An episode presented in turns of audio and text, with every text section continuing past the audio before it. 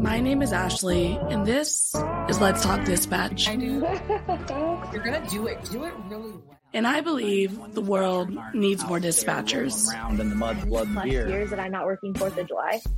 Fourth of July, Hey, which community know policing, right? What about community dispatching? So, on this show, with the help of my guests, we will educate, empower, and support the heroes behind the headset. right.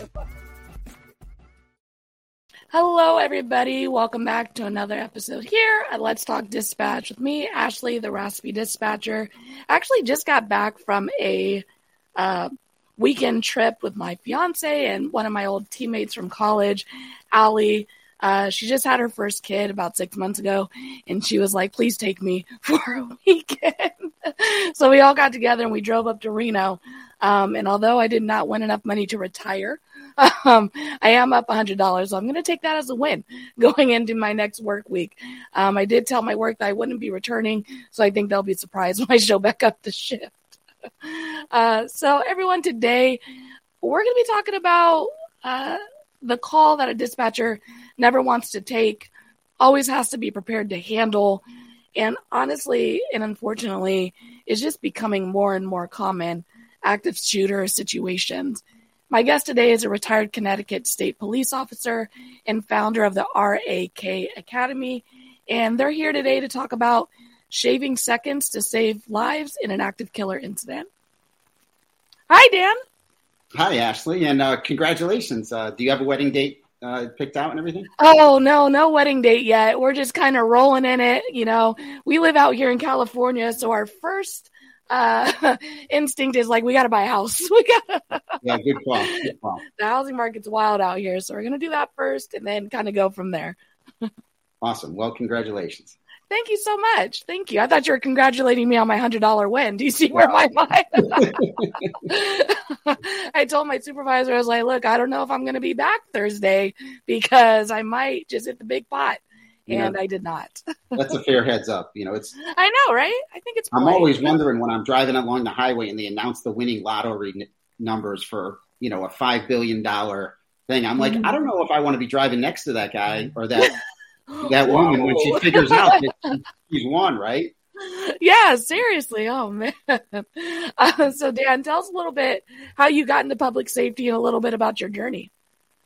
Sure. I, uh, you know, like many people, I just thought that it would have great purpose. I initially had gone to college for advertising, and I quickly found out that you know sales was not was not my strong point, and I just wanted something with uh, some more purpose. So I ended up joining the Army National Guard, and long story short, that kind of led me into uh, law enforcement. And I was, I'd like to say that I had it all planned out and knew exactly what I was getting into, but you know, I I really didn't. I was very fortunate to get on with, you know, what I believe is one of the best agencies uh, across the country uh, for a lot of different reasons. So I was just very fortunate to uh, get on with the Connecticut State Police and have the experiences that I did, and and then be able to retire uh, both physically healthy and I believe mentally healthy, and move on to some other things.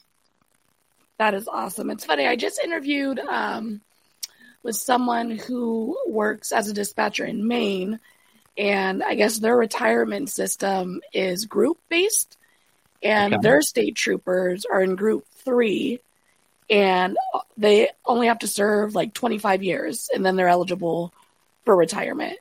Sure. and Well, I'm like, that's that's amazing. Well, what's more amazing is we only did 20. So I actually, I actually, in the wrong career. I did 23, you know, so you can stay longer. And Yeah. our youth troopers now, unfortunately, have to do 25. It's still a great Mhm. retirement system, but it's one of the largest pieces of advice that I give to somebody that wants to go into law enforcement is I say, don't just look at all the cool Gucci stuff.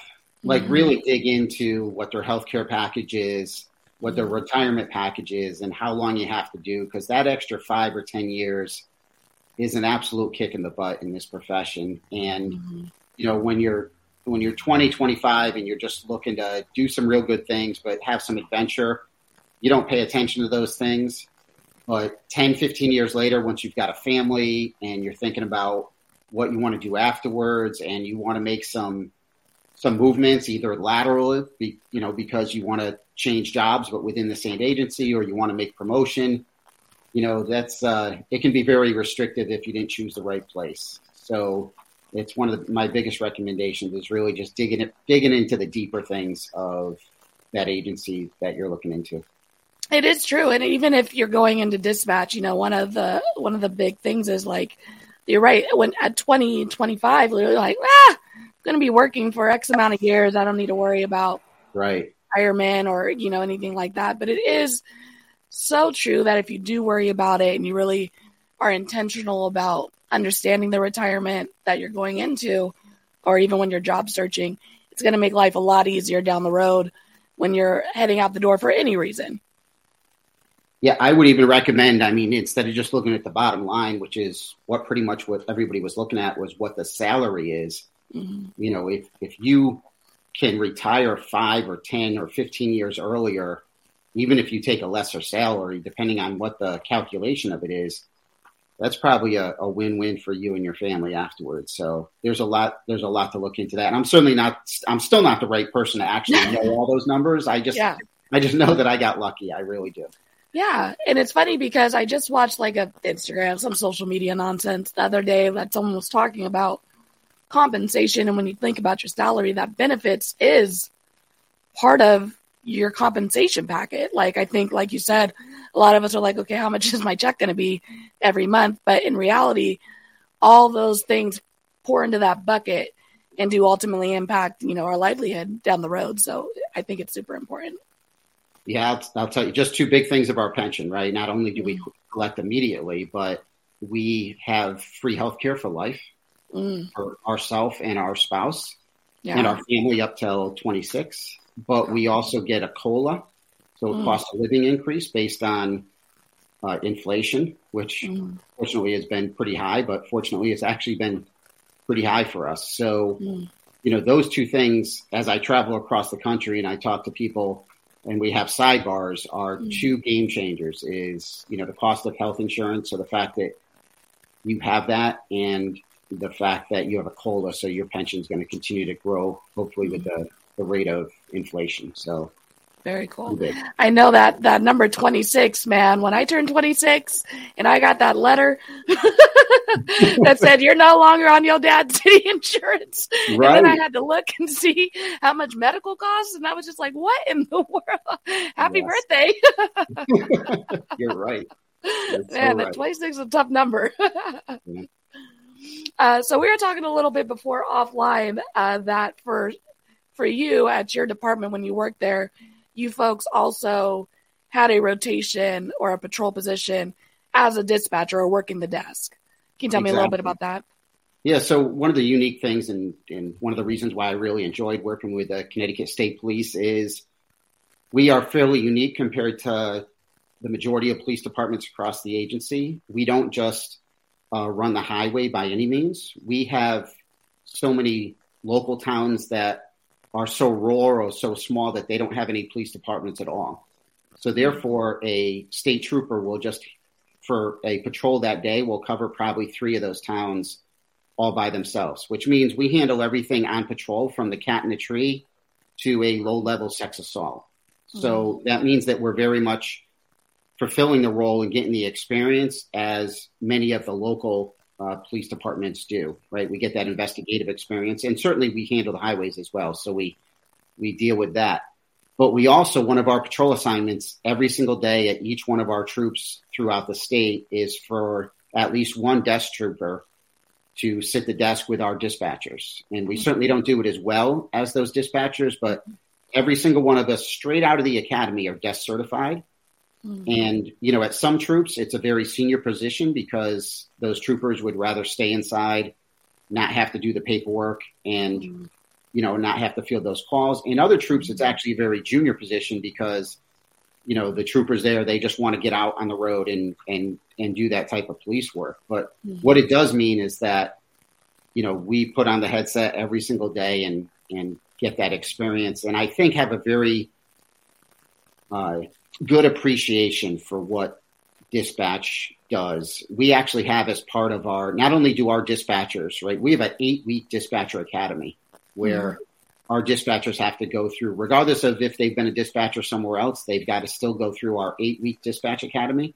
Mm-hmm. And our dispatchers that run that academy, they actually train our recruits hmm. on the recruit level. So they come in and they educate them about what dispatch is. And then part of our FTO program is you have to spend, I believe it's about a half a day in dispatch. So you have to hmm. sit there and just get used to the environment about what's going on. The fact that dispatch could be blown up and very, uh, you know, chaotic, even though the radio may sound very quiet. And so oh. they really get the experience and understanding. And I, I think that helps for a, uh, a better analysis, which is, you know, where I led into, but also just a, a better understanding and appreciation for, for what you guys do, because the, the reality, reality is I think you're, you're undervalued and you're undertrained.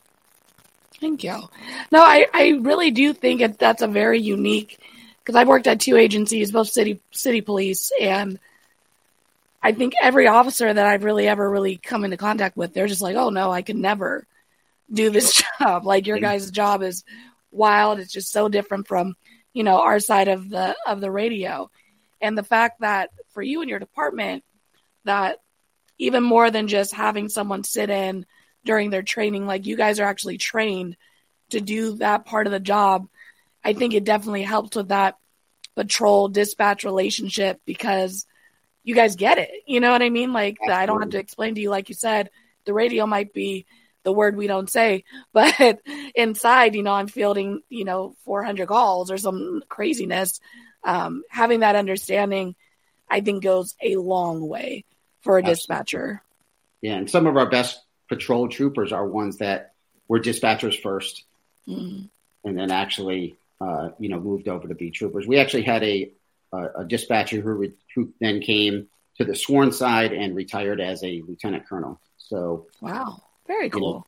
Uh, they certainly deserve a lot more appreciation, but I think we give more appreciation than than most. Awesome. Well, let's talk a little bit about RAK Academy, how that started, and what's your what's your mission with that. Sure. Well, the majority of my career was as a detective in our major crime squad. Mm-hmm. And during that time, I was assigned as the lead investigator for the Sandy Hook school shooting. So mm-hmm.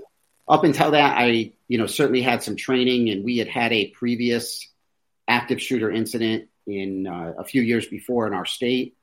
But obviously Sandy Hook to, took it to a whole different level. And as the, uh, as the case officer, I was then often requested to go around and give talks at conferences and and things like that and share lessons learned, which is which is something we absolutely have to do. Mm. But what I found is as I started giving presentation after presentation, uh, especially if they were limited in time. I mean, because you could talk for days as far as the lessons learned across the board for, mm. for Sandy Hook. But anytime that I was limited in time, I I found myself struggling with what to present, right? So what to keep in and what to cut out.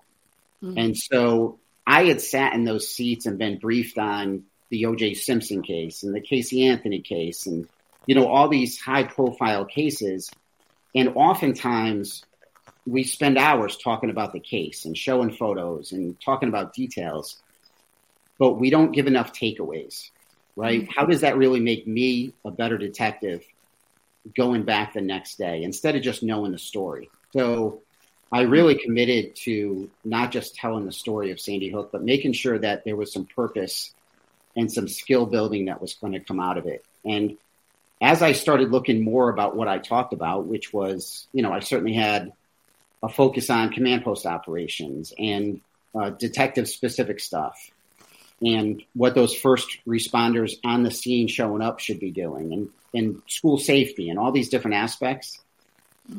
I found that the most important thing was dispatch. It was it was not only the most important because they had the most opportunity to save lives, but it was the most important because it's the most overlooked. And mm. and some of that was just coming down to some simple math. And what we know is that Newtown officers were on scene in about three and a half minutes at Sandy Hook. Mm-hmm. And we believe, even though he didn't leave a suicide note or a manifesto, but because of his strong social anxiety, it was uh, it was it was really illogical to believe that he ever thought that he could live on his own, that he could get away, or that he could actually, you know, maybe try and take the fight to law enforcement or get captured and live in incarceration. Mm-hmm. Like he had mm-hmm. such strong social anxieties that at this point in his life, he really, uh, you know, couldn't have lived anywhere else with anybody else than where he was living. And mm-hmm. before he did the school shooting, he had already killed his mother. So it just makes sense that his plan all along was to kill himself and to do that before there was any chance of him getting taken alive. Which, when you look in the data, we find that that's usually the answer about 43% of the time, mm-hmm. right? That, that these types of active killers, just presence of law enforcement alone will cause them to either commit suicide, uh, to flee, to barricade, you, you know, hopefully in a in a way that we're not still losing people, mm-hmm. or to maybe take the fight to us.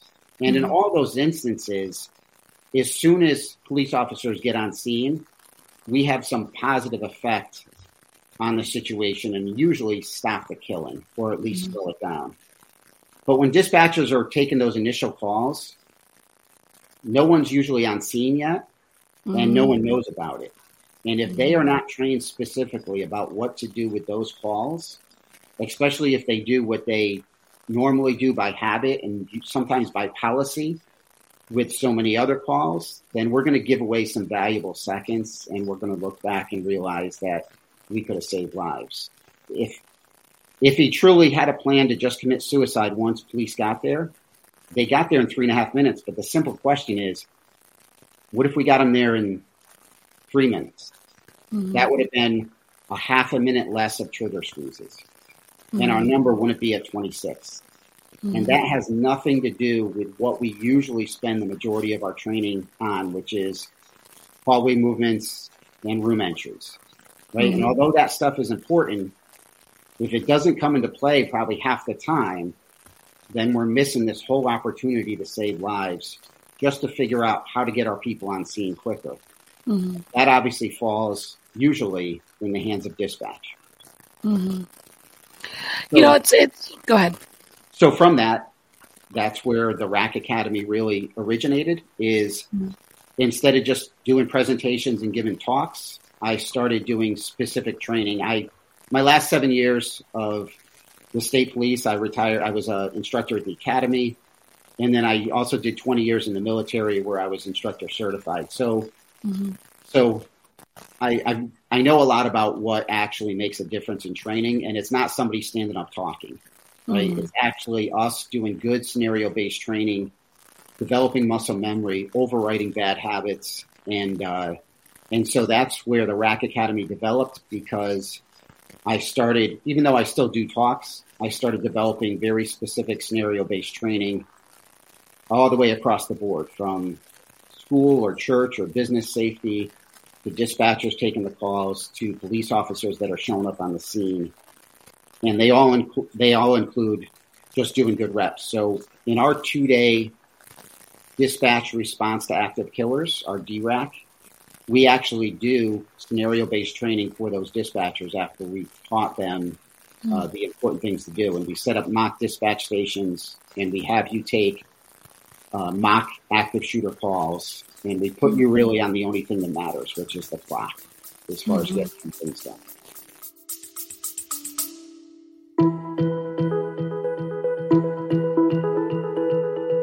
Before we continue, we wanted to take a moment to thank our partners at Prepared. You can learn more about the awesome support and technology Prepared provides to first responders by heading to prepared911.com. Partners like Prepared help to continue our mission of supporting, empowering, and educating the heroes under the headset. You can learn more about our resources and partnerships by heading to theraspydispatcher.com. Now let's get back to the show. So interesting. You know, it's be- for me like where I when I grew up, you know, the Columbine had happened. Like that was the first, not the first, but in my childhood, that was the big incident where it was like, oh, wow, this is like, this never happens. And I can't believe, you know, this could be such a thing at schools. And, you know, And now, you know, I'm I'm 32 years old and Sandy Hook happened and there's so many other school shootings and active shooting incident incidents in general that are happening that it's so commonplace now where the shock and awe of it has dwindled from like my memory as far as when Columbine happened versus when shootings happen now. It's one of those like, man, another one, you know? Sure. And I think the perspective also shifts for me because now I am a dispatcher. And like you said, when dispatchers, when the call comes in, no one knows about it yet. Right. You know, um, I don't, I don't, for folks who don't dispatch and when there is any type of in progress, high priority, violent call, such as a shooting, we're kind of trained to drop a call with a location and like a word, mm-hmm. you know, that it's happening here at Sandy Hook shooting, boom, and we're we're rolling. So the person who is dispatching those officers are trying to get them going with no info. You know, like as fast as we can, we're getting more info. And of course, for a situation like an active shooter, you're gonna get a lot more calls. Um, and the other side of it that I wouldn't have thought of before I did this job is the fact that when these places happen in small rural communities, sure. their dispatchers are their dispatch centers are reflective of that.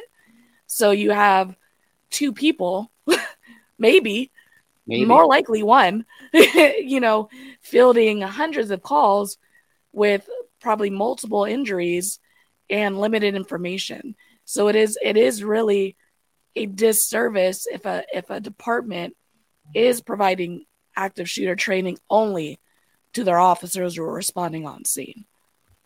Yeah, I would actually argue that their presence alone has that positive, uh, mm-hmm. the positive effects, which is why I think the seconds that are in the hands of the dispatchers are more valuable and have more opportunity to save lives. And yet they get far less and usually actually no training that's mm-hmm. really effective and specific. And mm-hmm. you're right. The most important thing we can do once we get those two things, right? Significant event and general location, right? Mm-hmm. As soon mm-hmm. as we get Sandy Hook shooting, we don't need even need to wait for the caller to stop talking. Mm-hmm. We should dispatch officers. Mm-hmm. However, there's a lot of dynamics that happen, right? So mm-hmm. they they give that right answer in class when they're in a relaxed, controlled environment. Mm-hmm. But when you talk about the amount of shock and stress and doubt that happens when they take that once in a career call, mm-hmm. a lot of times, unfortunately, we can go to YouTube right now and from Columbine all the way up to Uvalde, our most recent events, and we mm-hmm. can see that those things oftentimes don't happen mm-hmm. unfortunately, right? Mm-hmm. Because we haven't stra- we haven't trained our people enough under that level of stress or something close to it mm-hmm. to be able to really be focused on those on those things. So we get into a uh, a thing called script writing, right? Mm-hmm. Which is so we're going to map these things out and through classroom discussion identify what the most important actions are to do and what's the most important transmissions to make and what ones are not important because there's so much other stuff that we do a lot of times by habit, which are, aren't relevant in the middle of this, which mm-hmm. are maybe relevant in a lot of other calls, but not in these calls. And you know, it's it's it's such a uh, controversial area, mm-hmm. but just EMD, which which mm-hmm. every dispatcher is familiar with, right? We mm-hmm. have to go down the road of trying to save lives by doing you know, treating somebody medically. Mm.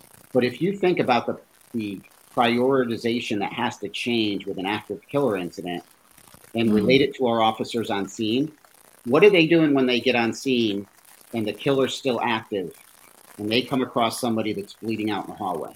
They're they're moving. They're they're moving forward. They're moving by them. Mm-hmm. So that same type of triage during those first 10 minutes, I'm not talking about 20 or 30 minutes into this, but while the mm-hmm. killing is still going on, I argue that that same type of triage has to happen for that dispatcher because if they start going if they start going down the road of EMD and trying to treat a superficial or even a serious gunshot wound, mm-hmm. they're trying to save one person. But meanwhile, like you said, that dispatch center is going to be overwhelmed. Mm-hmm. And mm-hmm. that means we're dropping 911 calls. Mm-hmm. And if we're mm-hmm. dropping those calls, then we're missing that key piece of information that they might have because we're trying to save one person. And just like mm-hmm. your police officers, in that one type of call, they've got to step over somebody. Mm-hmm. There's some tough decisions that have to be made for our dispatchers. And that's where we really walk through and, and get get everybody to think about it for the first time. Yeah, and I would even even go further to say that you know for uh, for citizens who are listening who who aren't in the field yet, and when you think about just the the the rate in which information travels now, especially in a school situation um, where you know parents have their children there, they're worried about their kids, they're hearing, you know, their kid text them, telling them there's an active shooter situation, even if it is not uh, confirmed. Those parents start calling 911 as Absolutely. well. You know, Absolutely. so folks who aren't even on scene will start calling 911 telling us there's an active shooter situation. We have to field those calls too. Like, okay, you're not there. You don't have any information. Okay, we have to go. You know, so there is that aspect as well coming into the center for folks who are just scared and they don't know what to do and they want more information because for for some some information is calming rather than no information. Sure. No, it's it's such a great point. We we literally walk through all these different types of calls that you're going to have to handle in those first 10 minutes. And then we write scripts to figure out what's the best and what's the fastest thing that we can do with those calls. And those calls from those parents are right in the mix, along with a whole bunch of other checklists that your dispatcher's names are on, right? Calling for mutual aid, notifying the mm-hmm. chief, like activating all these other things, which they usually do in so many other types of calls. But mm-hmm. these types of calls are not only overwhelming your PSAP, they're overwhelming probably several other PSAPs. And mm-hmm if you don't know specifically what's the best thing for you to do right then, you're probably going to look back and wish that you made some other choices. So that's the experience that we focus on giving them in those two days. That's awesome. So what when you're when you're going through this training and you're you know, obviously we're not going to go through your whole training here on this episode.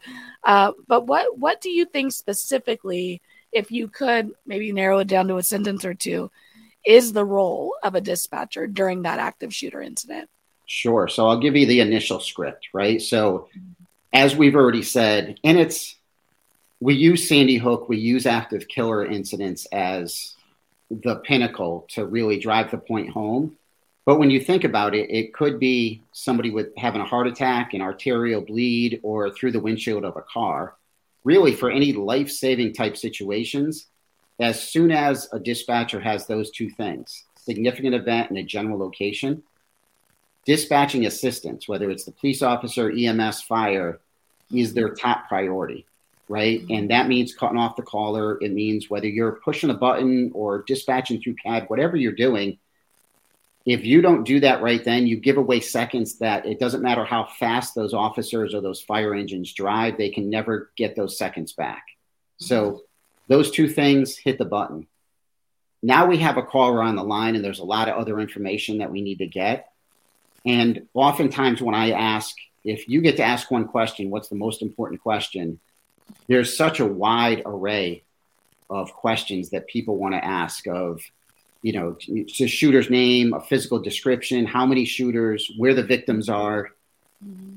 But really, when we look at these types of events, which are happening in large facilities or large mm-hmm. areas, right? Because there's a lot of people there. That's where mm-hmm. these active killer incidents are happening, which is not the majority of calls that we take. Yeah. Whereas if if you're a frequent flyer coming to my house, you just get the address and that's that you're good to go for location. Mm-hmm. But we need to get a more specific location of where the mm-hmm. threat is, where the victim is, where the heart attack victim is, because if you just put out a general address, if you just put out one of your local colleges as far as an address and your police officers show up, how big is that campus? Yeah. Right? How big is that mall? And mm-hmm. how much time, not just seconds, but how many minutes are they going to waste trying to figure out where that killer is? And mm-hmm. that's where that, that falls in this concept of trying to shave as many seconds as possible. Mm-hmm. So the very first question to ask is where specifically is the killer? Now, we don't need roommate row 3 Mhm. right? We don't need that something specific, especially because there's a good chance they're going to move. What Mhm. we do need is Macy's instead of Mhm. J.C. Penney, right? Mhm. Mhm. Your officers, by showing up fairly close to there, can end up closing the distance and shaving seconds and stopping the threat a lot quicker than if they parked all the way across campus or at the other end of the mall, Mhm. or if they parked at the front of the school when really the shooting is going on in the soccer field down in the back. Mhm.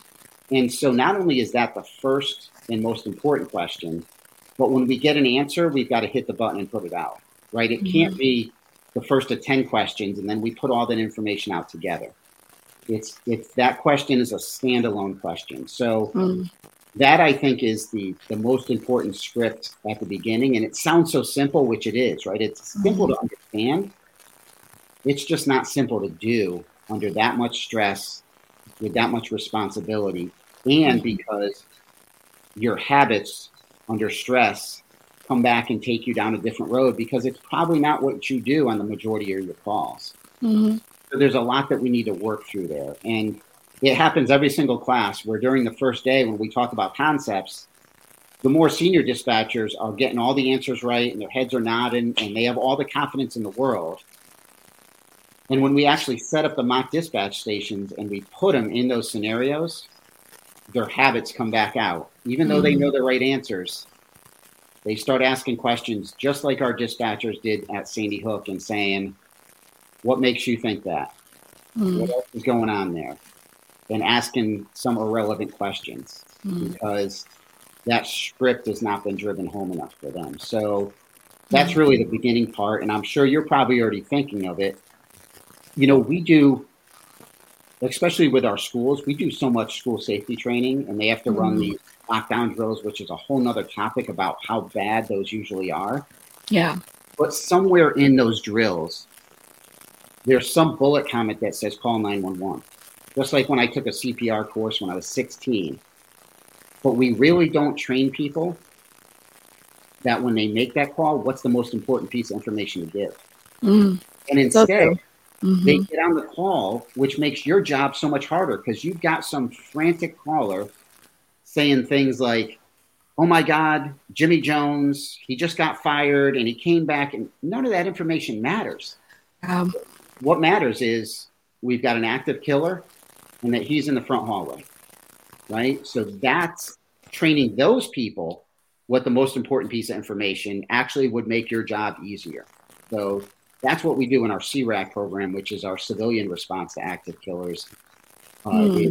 Start te- teaching them the concept of shaving seconds and how they can actually start saving lives uh, to include their own by by really knowing how to make those 911 calls. And there's obviously a lot more there, but that's that's the beginning part of it.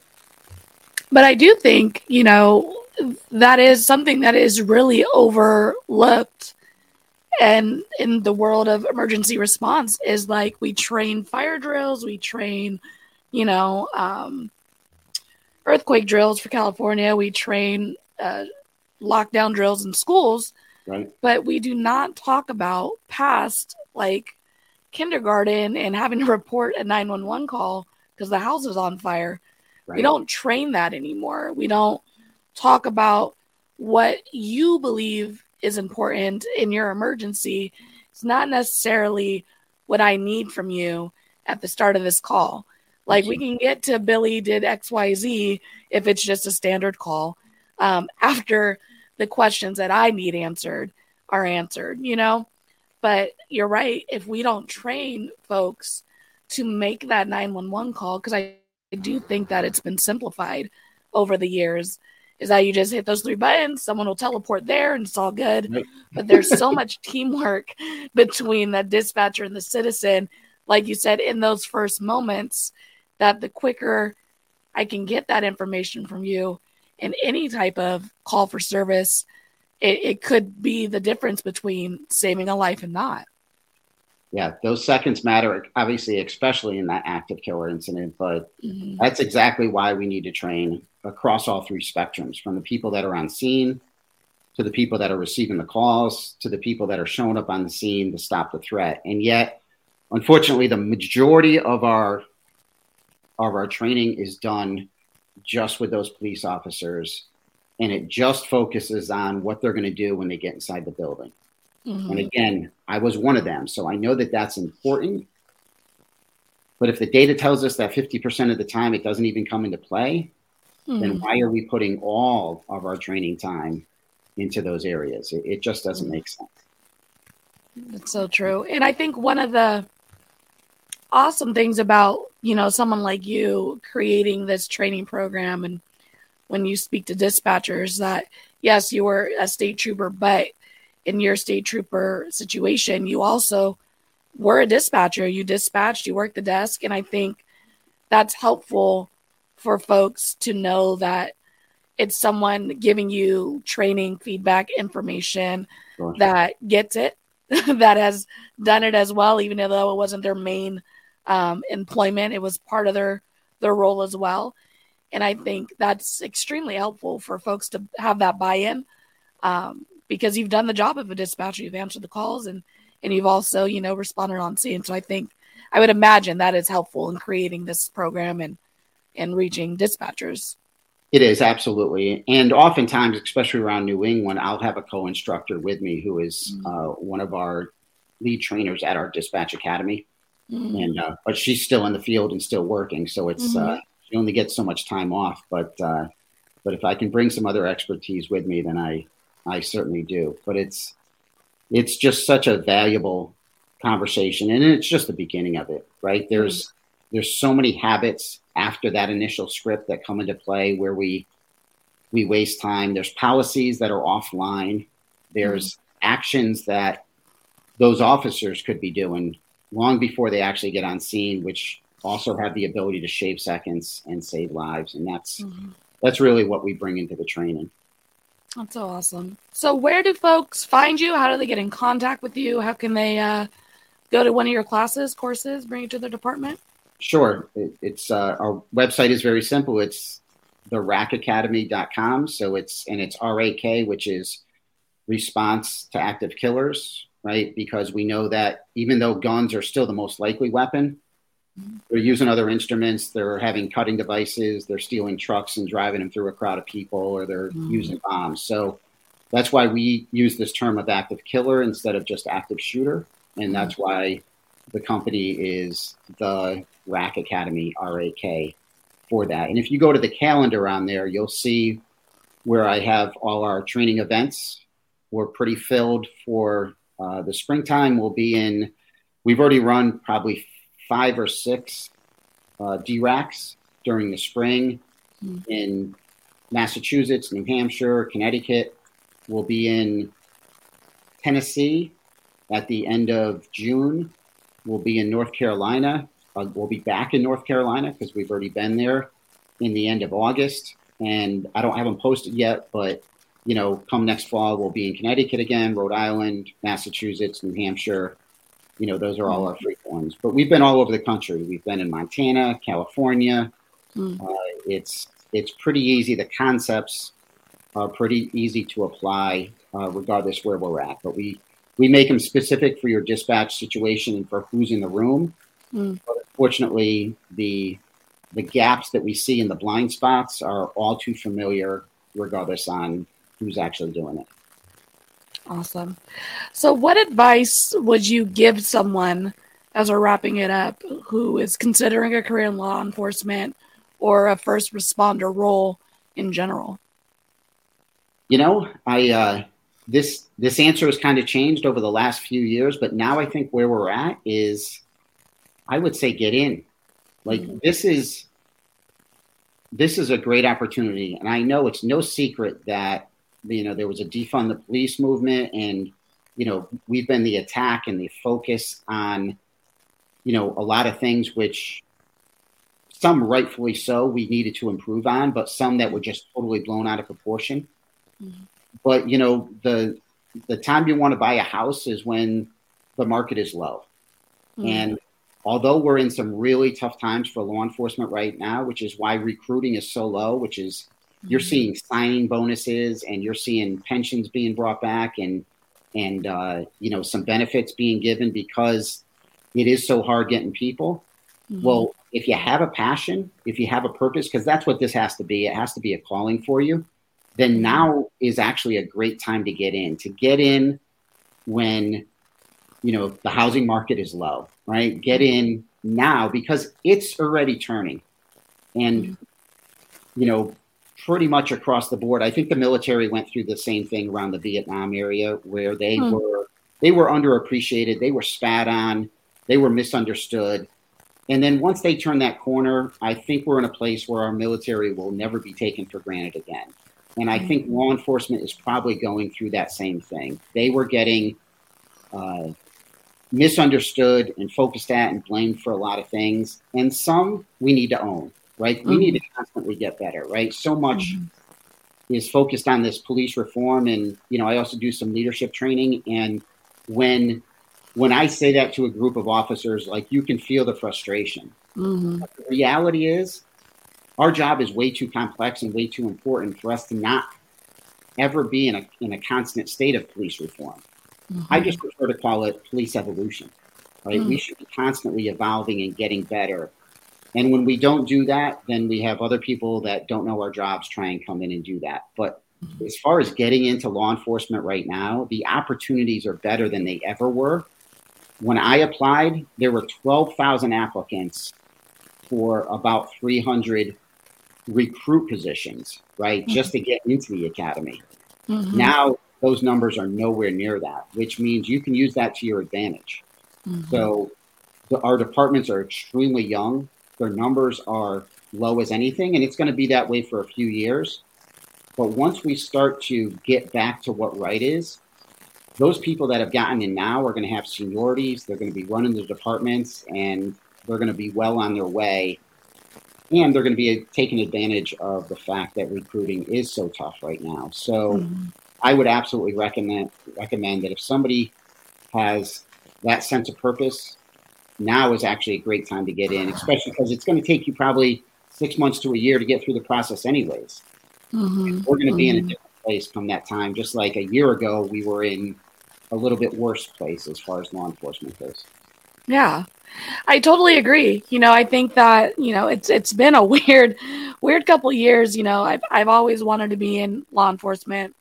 You know, I got my degrees in criminal justice and then when I finally decided to go into the field and ended up being a dispatcher, it did have that shift where we were having these conversations, hard conversations, and having to own some instances in historical, you know, situations with departments. And, you know, I think the the, the phrase get in is kind of it's it's so simple and so true because you get in and you make changes, you make departments better, you affect communities. And the only way to really do that is by you know being under the headset or you know being in the patrol car or in whatever aspect you want to affect that change but if you're not in it it's very hard to affect any change in it absolutely and when we speak of change i think one of the greatest changes that still has to happen it's it's starting to catch on i don't know if your mm-hmm. department has done this yet but mm-hmm. dispatchers telecommunicators they they need to be uh, considered first responders. Mm, right? Mm-hmm. The days of putting them as an administrative position is just insane. Mm. We have mm-hmm. we have learned too much, not only about how valuable their role is, how they can actually save lives, and they do every single day, but the amount of tra- trauma that they incur, which means you should not have to do 35 40 years as a dispatcher it's asking way too much of somebody if you want to that's different than having to Mm. And you should have the same benefits as every other first responder because that's how valuable you are to our position. And anybody out there that I can help fight that battle, we're still trying to go through it in Connecticut, but please, if I can help you, let me know because that's how valuable you are. Awesome. Well, Dan, thank you so much for everything you've done, everything you do. Um, I think the RAK Academy is amazing. Um, I think the mission is incredible and the information that you're providing is needed as you say to to save lives to sh- to shave seconds and save lives and thank you so much for wanting to come on the show and share all this information with the listeners Absolutely, and thank you, and thank you for what you do, not only behind the desk but behind the microphone uh, right here. It's uh, it's so awesome. So let's stay in touch. Awesome, thank you. I'll be right back with you, Dan. Sounds good. All right, everybody, that was another episode here on Let's Talk Dispatch. Like I said in the opening, you know the the active shooter, active killer call is one that I think every dispatcher would prefer to go their whole career without having to take. But the reality is, is that it's becoming more and more common. And as Dad Dan pointed out, that we really need to include dispatchers in these active shooter trainings, these active killer trainings, because they are the first point of contact in any report for any type of active killer situation or any large call for service. So if your department is not including them, it really is a disservice to the community that you are serving. So, folks, if you are interested, again, check out Dan's website, RAK, that's Robert Adam King Academy.com. And I'll also include that information in the link for this episode. Until next time, stay raspy, everybody. Thanks for joining us here on Let's Talk Dispatch. Don't forget to hit that subscribe button and leave a five star review. Consider joining our Patreon for exclusive content, early access to episodes, and discounts on merch at theraspydispatcher.com. Follow us on Instagram and Facebook and subscribe to our YouTube channel. All of these things help support the creation of more content because the world needs more dispatchers. Thank you all again for the love and continued support. And until next time, stay raspy.